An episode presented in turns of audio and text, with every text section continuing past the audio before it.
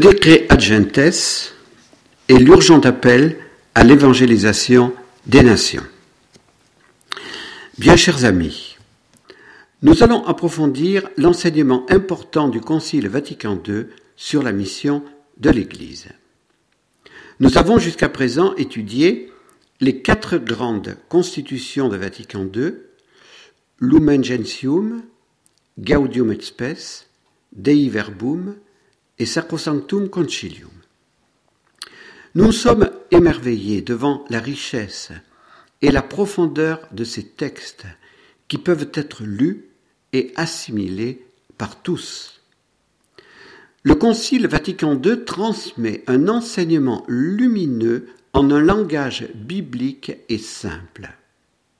Nous voudrions redire encore qu'il est important que vous lisiez les textes afin de les assimiler. Ainsi, vous pourrez participer activement à la commémoration du Concile Vatican II le 11 octobre prochain. Ainsi, donc le 11 octobre, jour du cinquantième anniversaire du début de ce concile, et jour de l'ouverture par Benoît XVI en cette année 2012 de l'année de la foi. Vous pourrez aussi aider vos amis à découvrir les textes du concile. Nul ne peut se dire de l'esprit du concile s'il n'en connaît pas les textes. Il est très facile de télécharger pour les textes de Vatican II tous les textes de Vatican II sur le site du Vatican. Soulignons encore ce fait. Le Concile Vatican II fait partie de la tradition vivante de l'Église. Il est vraiment dans la continuité des conciles qui l'ont précédé. Il n'a rien affirmé de contraire à la foi et à la tradition. En ce qui concerne la mission, comme nous allons le voir en cette récollection, le Concile a appelé les baptisés à témoigner du Christ et de son évangile et à obéir au commandement de notre Seigneur, allez enseigner toutes les nations, baptisez-les au nom du Père et du Fils et du Saint-Esprit, apprenez-leur à garder mes commandements. La mission, disait Jean-Paul II, est la mesure de notre foi. Dans un premier développement, nous voudrions revenir sur Lumen Gentium et l'appel à l'évangélisation dans les numéros 13 et 17 de cette constitution dogmatique. Le Concile affirme Tous les hommes sont appelés à faire partie du peuple de Dieu qui doit se dilater aux dimensions de l'univers entier. Dieu créateur, en créant à l'origine la nature humaine dans l'unité, décide de rassembler dans l'unité ses fils dispersés. Le numéro 17 de Lumen Gentium affirme clairement le caractère missionnaire de l'Église. Le solennel commandement du Christ d'annoncer la vérité du salut, l'Église l'a reçu des apôtres pour en poursuivre l'accomplissement jusqu'aux extrémités de la terre. C'est pourquoi elle fait sienne les paroles de l'apôtre, Malheur à moi si je ne prêchais pas l'Évangile. Elle continue donc inlassablement à envoyer les héros de l'Évangile jusqu'à ce que les jeunes églises soient pleinement établies et en état de poursuivre elles aussi l'œuvre de l'évangélisation. L'Esprit Saint, qui anime l'Église de Jésus, la pousse à coopérer à la réalisation totale du dessein de Dieu, qui a fait du Christ le principe du salut pour le monde tout entier. En prêchant l'Évangile, l'Église dispose ceux qui l'entendent à croire et à confesser la foi. Elle les prépare au baptême, les arrache à l'esclavage de l'erreur et les incorpore au Christ pour croître en lui par la charité jusqu'à ce que soit atteinte la plénitude. Cette conviction des pères du Concile révèle le souci de fidélité à Jésus et à son évangile, ainsi qu'à la tradition de l'Église. Les évêques de Vatican II partageaient vraiment l'ardeur missionnaire de Saint Paul et des autres apôtres. Cette ardeur missionnaire était le fruit de leur charité pastorale. Ils étaient animés par l'amour de Jésus, le bon pasteur, pour les hommes de leur temps. Ils voulaient vraiment imiter le bon samaritain. Pour évangéliser selon le cœur de Jésus, il fallait cependant bannir la violence et la contrainte et s'appuyer sur les germes de bien qui se trouvaient déjà dans le cœur des hommes. L'activité missionnaire de l'Église, dit encore Lumen Gentium au numéro 17, a le résultat non seulement de, ne pas se laisser perdre tout ce qu'il y a de germes de bien dans le cœur et la pensée des hommes ou de leurs rites propres et leur culture, mais de les guérir, l'élever, l'achever pour la gloire de Dieu, la confusion du démon et le bonheur de l'homme. L'activité missionnaire demande aussi, et nous le redirons tout au long de la récollection, beaucoup d'amour, de patience, de persévérance et de confiance. Les évêques de Vatican II ont voulu souligner également que la mission n'était pas l'affaire seule de spécialistes. L'Église est par nature missionnaire, envoyée en mission par Jésus.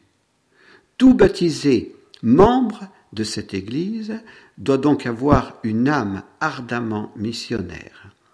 À tout disciple du Christ incombe pour sa part la charge de l'expansion de la foi. La conclusion du numéro 17 de Lumen Gentium est très importante. L'Église unit prière et travail pour que le monde entier, dans tout son être, soit transformé en peuple de Dieu, en corps du Seigneur et temple du Saint-Esprit, et que soit rendu dans le Christ, chef de tous, au Créateur et Père de l'univers, tout honneur et toute gloire. Pour comprendre et accepter cette affirmation, il est nécessaire de croire au fait historique de l'incarnation et de l'histoire du salut, comme nous en avons parlé particulièrement en commentant Dei Verbum. Deuxième partie, les discussions qui ont précédé le vote approuvant le décret Agentes. Joseph Ratzinger, dans le livre Mon Concile Vatican II, paru en français aux éditions Artege en mars 2011, a fait une synthèse des débats qui ont animé l'Assemblée conciliaire, pages 244 à 246. Et ces débats ont permis aux évêques d'atteindre l'unanimité au moment du vote du décret Agentes le 7 décembre 1965, 2394 pour, 5 contre. Les discussions sur le nouveau schéma consacré aux missions avaient commencé deux mois plus tôt, le 7 octobre 1965. Le point décisif qui donnait à toutes les questions une gravité existentielle considérable, écrivait Joseph Ratzinger, tenait à la crise affectant l'idée de mission. Le jeune théologien allemand expliquait alors la nature de cette crise moderne. Les grands missionnaires jusqu'alors, remplis d'une sainte inquiétude, avaient la conviction que le salut ne se trouvait que dans le Christ. Les millions d'hommes non évangélisés étaient donc voués sans recours à la perdition éternelle, sans le message dont la transmission pesait sur les croyants comme un devoir sacré, annoncé partout le message du salut apparaissait ainsi comme le service le plus pressant de l'amour du prochain, il décidait d'une éternité de salut ou de perdition. Lisons la lettre de Saint François Xavier, qui a été choisie comme lecture de matine pour sa fête. Nous constaterons que telle était bien la pensée du grand saint patron des missions. Mais entre-temps, écrivait Joseph Ratzinger, s'était imposée cette idée qui auparavant n'était considérée que comme une exception. Dieu peut sauver en dehors de l'Église même si, finalement, ce n'est quand même pas sans elle. Il en a résulté une compréhension nouvelle, optimiste des régions, des religions païennes. Joseph Ratzinger, c'est évident, ne partageait pas cette idée moderne optimiste. Je le cite. Il est difficile de trouver un fondement dans la Bible à ces idées chères à la théologie moderne. Car si quelque chose est étranger à l'écriture sainte, et peut bien même lui être déclaré contraire, c'est bien cet optimisme actuel au sujet des religions païennes qui les conçoit d'une certaine manière comme facteur du salut. Il est important de relever avec quelle acuité le Concile a réagi contre des idées de ce genre. Cette crise de l'idée de mission ne s'est pas éteinte après le Concile Vatican II. Le cardinal Joseph Ratzinger, au nom de Jean-Paul II, a dû donner l'instruction Dominus Jesus en l'an 2000 pour y répondre avec autorité. La deuxième crise intérieure provenait des échecs de certaines missions. Joseph Ratzinger la comprenait bien. Il demandait de s'interroger pour savoir si la christianisation n'avait pas détruit au mauvais moment des réalités qui auraient pu mûrir lentement et se sublimer, plutôt que d'être soudainement abattu par une prédication venue de l'extérieur, dont la vérité vient à contretemps et du coup détruit plus qu'elle ne construit. La précipitation, la contrainte, la violence ne peuvent pas obtenir les fruits désirés par l'évangélisation, c'est évident. Jésus n'a jamais imposé l'évangile de cette manière.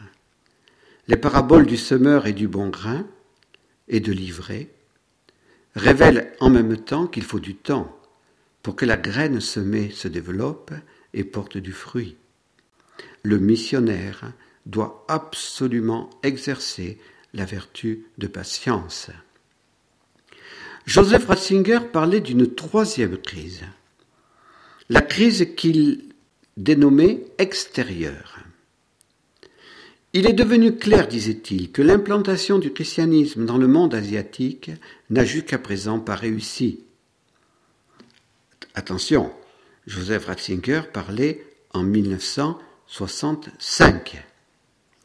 La conversion au christianisme impliquait jusqu'à il y a peu de temps en pratique une conversion à la civilisation européenne et elle demeurait donc limitée à des zones marginales du monde, elle demeurait donc limitée à à zones marginales du monde asiatique.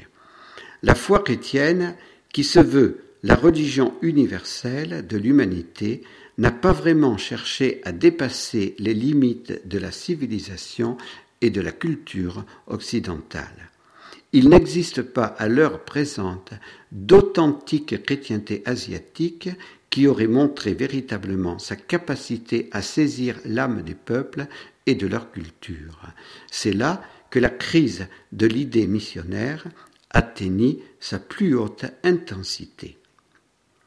Joseph Ratzinger partageait, nous en sommes convaincus, ces critiques fondées. Mais il prenait également ses distances par rapport à ceux qui critiquaient sans nuance l'évangélisation des autres continents. Ce qu'il y a d'étonnant et d'énervant dans notre situation historique, disait-il, c'est qu'une autre mission universelle elle aussi venue d'Europe, a partout réussi à s'implanter.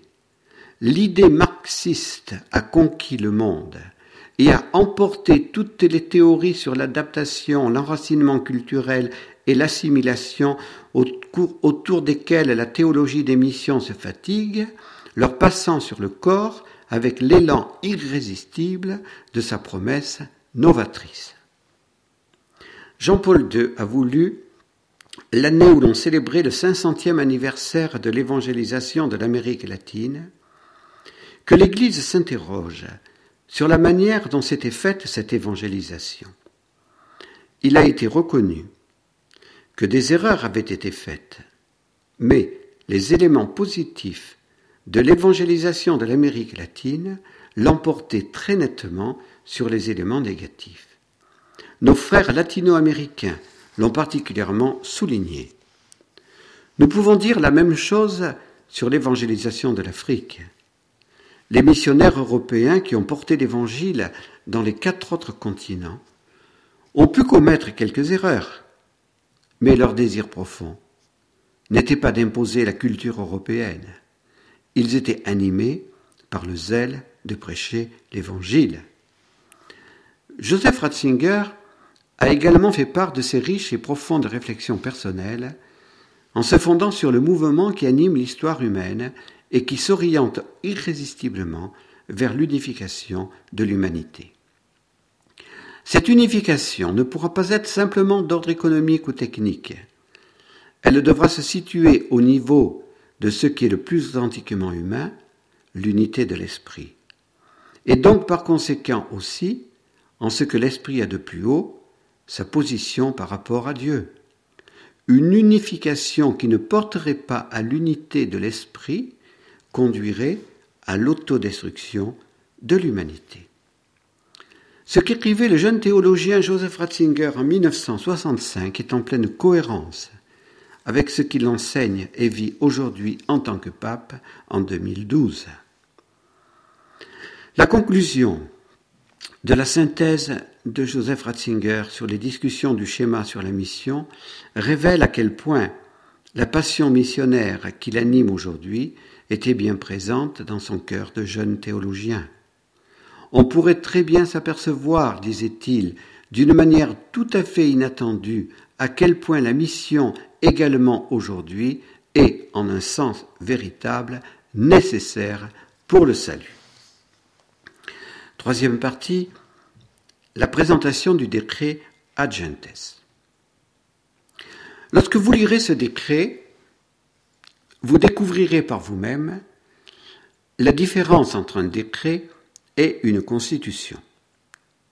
Il est évident que plusieurs parties de ce décret Agentes ne sont plus d'actualité. Le monde de 2012 n'est vraiment plus le monde de 1965. Il a profondément changé.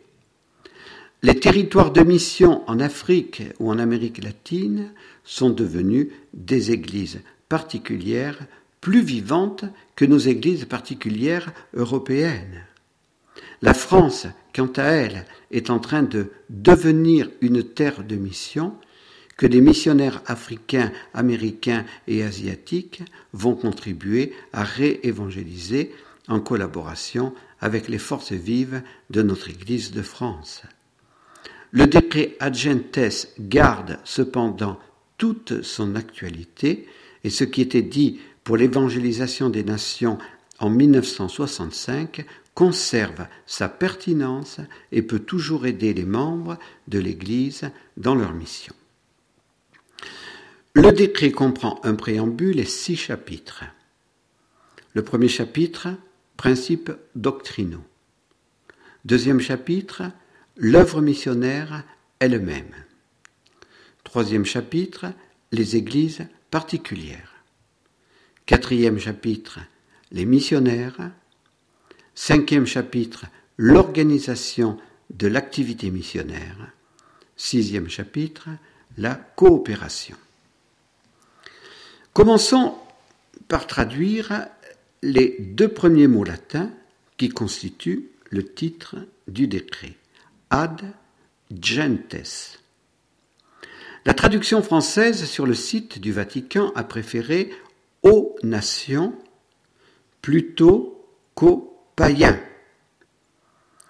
Dans l'Ancien Testament, on distinguait le peuple de Dieu, en grec laos, mot d'où est tiré le substantif laïque, membre du peuple de Dieu. Et ce laos se distinguait donc des goïm en grec ou ethné, pardon, goïm c'est en hébreu, en grec c'est ethné, en latin gentes. Et gentes étaient les nations qui ne connaissaient pas Yahvé et qui ne participaient pas à la vie du peuple de Dieu. Avant de monter au ciel, Jésus a envoyé en mission ses apôtres pour évangéliser les nations. Les derniers mots de l'évangile selon Saint Matthieu. Le décret concerne donc d'abord la mission auprès des nations qui ne connaissent pas encore Jésus. Le préambule rappelle l'esprit missionnaire de Vatican II. Envoyé par Dieu aux nations pour être le sacrement universel du salut, l'Église, en vertu des exigences intimes de sa propre catholicité et obéissant au commandement de son fondateur, est tendue de tout son effort vers la prédication de l'Évangile à tous les hommes. Les évêques ne se sont pas laissés impressionner par les critiques internes et externes contre la mission dont parlait Joseph Ratzinger. La mission, redisons-le, répond à un commandement de Jésus dans la continuité de la mission des apôtres. Le premier chapitre est un enseignement doctrinal que chacun doit approfondir et assimiler. Soulignons quelques convictions. Par nature, l'Église, durant son pèlerinage sur terre, est missionnaire, puisqu'elle-même tire son origine de la mission du Fils et de la mission du Saint-Esprit, selon le dessein de Dieu le Père. Il a plu à Dieu d'appeler les hommes à participer à sa vie, non pas seulement de façon individuelle, sans aucun lien les uns avec les autres, mais de les constituer en un peuple dans lequel ces enfants, qui étaient dispersés, seraient rassemblés dans l'unité. Le décret parle d'abord de Dieu le Père, qui est le principe de la mission. Il envoie son Fils pour arracher les hommes à l'empire des ténèbres et de Satan, et pour se réconcilier en lui le monde.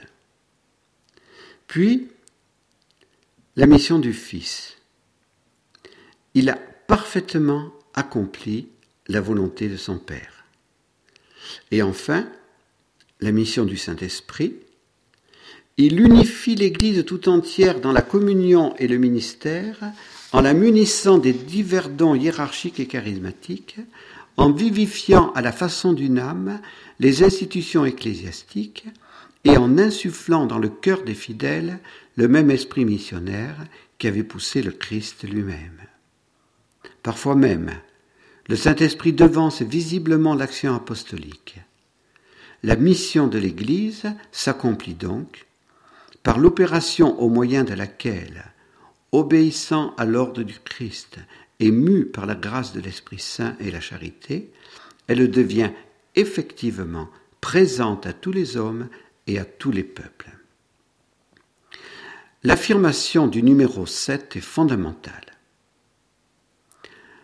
La raison de l'activité missionnaire de l'Église découle de la volonté de Dieu, qui veut que tous les hommes soient sauvés et parviennent à la connaissance de la vérité, car il n'y a qu'un seul Dieu et un seul médiateur entre Dieu et les hommes, l'homme Jésus-Christ, qui s'est livré en rançon pour tous.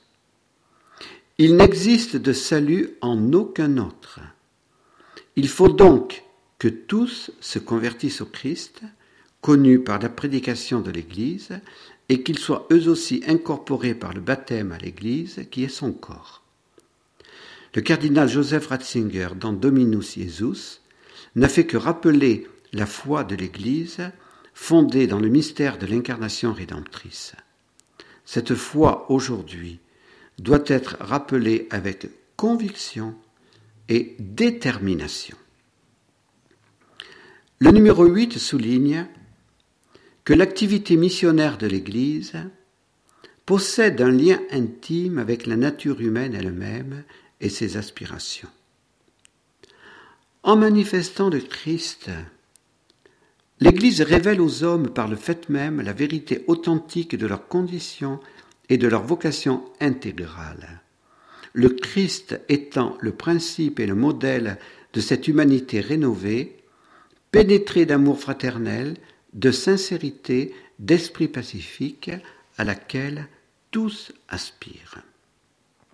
En toute vérité, dans l'histoire humaine, même au point de vue temporel, l'Église a été un ferment de liberté et de progrès, et il se présente toujours comme un ferment de fraternité, d'unité et de paix. Ce n'est donc pas sans raison que le Christ est honoré par les fidèles comme l'attente des nations et leur sauveur. L'activité missionnaire dans le monde et son histoire, dans laquelle Dieu conduit clairement à son terme par la mission l'histoire du salut. Pardon. L'activité missionnaire n'est rien d'autre et rien de moins que la manifestation du dessein de Dieu, son épiphanie, et sa réalisation dans le monde et son histoire, dans laquelle Dieu conduit clairement à son terme, par la mission, l'histoire du salut. Il est très important d'approfondir cette perspective anthropologique et sociologique. L'évangélisation répond au désir profond de l'homme qui recherche la vérité et le bonheur, et l'unité du genre humain de l'homme et l'unité du genre humain dans l'amour. Le chapitre 2, qui traite de l'œuvre missionnaire, parle des deux milliards d'hommes qui n'ont pas encore entendu le message évangélique ou l'ont à peine entendu.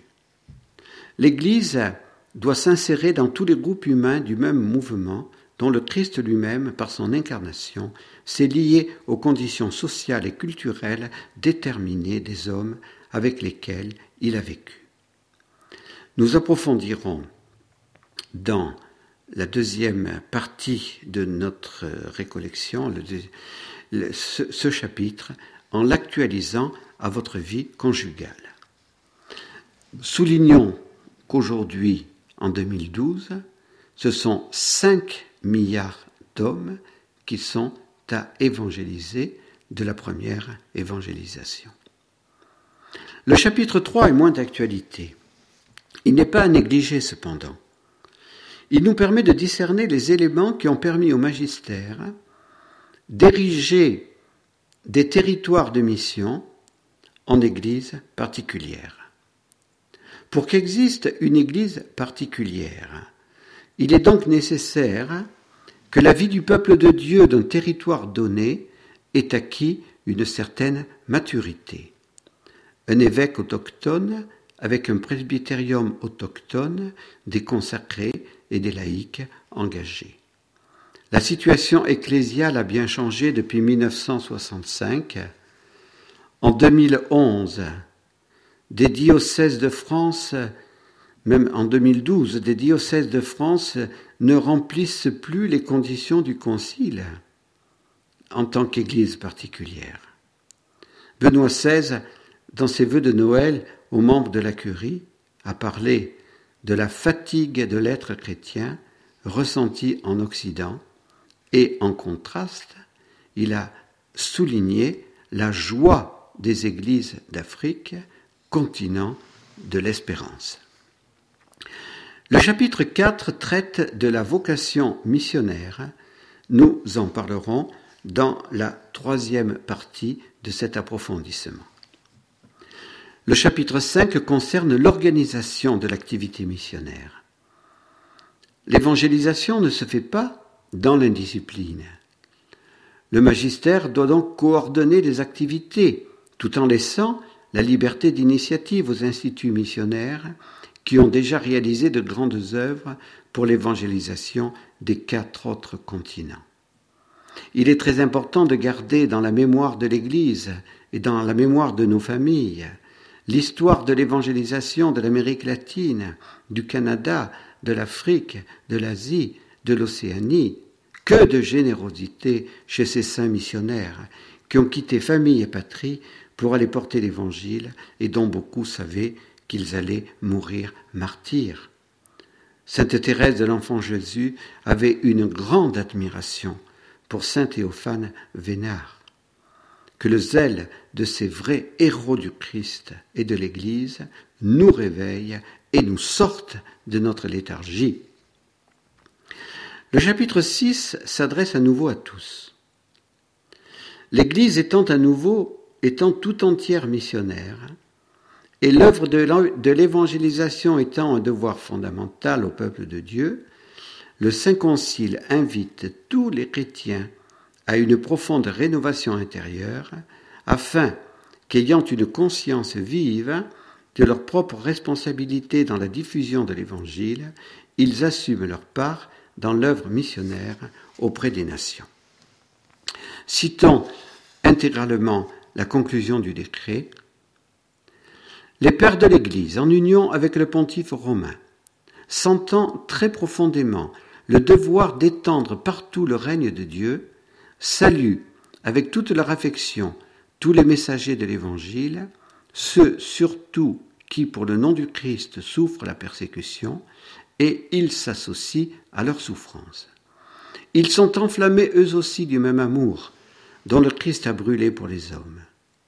Conscients que c'est Dieu qui fait que son règne advienne sur la terre, ils répandent leurs prières avec tous les amis du Christ pour que, par l'intercession de la Vierge Marie, reine des apôtres, les nations soient amenées le plus tôt possible à la connaissance de la vérité et que la gloire de Dieu, qui resplendit sur la face du Christ, commence à luire pour tous par le Saint-Esprit. Peut-on reprocher au Concile Vatican II, en entendant de telles citations, de ne pas être fidèle à la tradition Les pères de ce grand concile brûlaient ardemment du zèle de Jésus, le zèle missionnaire. Le monde de 2012 a changé par rapport à celui de 1965, mais l'urgence de la mission demeure. Ce sera le dernier petit développement et la conclusion. Le monde de 2012 n'est plus le monde de la guerre froide de 1965. C'est un monde mondialisé. Les gentes, c'est-à-dire les nations, c'est-à-dire les membres euh, qui ne sont pas encore baptisés, ne sont plus à chercher en territoire lointain. Ils sont à Paris, à Marseille, à Lyon. La mission Agentes demeure, c'est évident. 5 milliards d'hommes sont évangélisés, plus du double qu'en 1965. Mais l'Église se trouve face à un nouveau défi. La sécularisation de baptisés dans des nations européennes aux, aux racines chrétiennes, où perdure l'éclipse de Dieu. Pour surmonter ce défi, Jean-Paul II avait appelé à une nouvelle évangélisation. Benoît XVI a institué l'année dernière le dicaster de la nouvelle évangélisation et il a donné au prochain synode qui se tiendra à Rome à l'automne prochain, donc octobre 2012, le thème de la nouvelle évangélisation.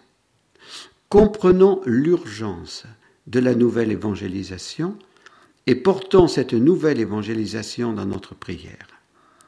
Si l'Europe vieillissante n'est pas réévangélisée, elle sera de plus en plus marginalisée par l'Asie, l'Amérique latine et l'Afrique.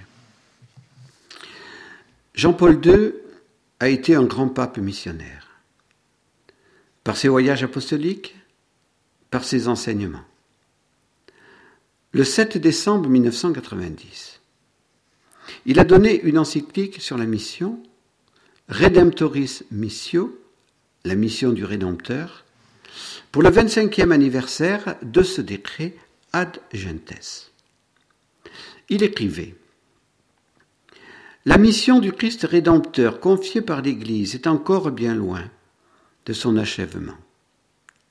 Au terme du deuxième millénaire, après sa venue, Un regard d'ensemble porté sur l'humanité montre que cette mission en est encore à ses débuts et que nous devons nous engager de toutes nos forces à son service. Malheur à moi si je n'annonçais pas l'Évangile. J'estime que le moment est venu d'engager toutes les forces ecclésiales dans la nouvelle évangélisation et dans la mission ad gentes. La mission, écrivait-il encore, est un problème de foi. Elle est précisément la mesure de notre foi en Jésus-Christ et en son amour pour nous.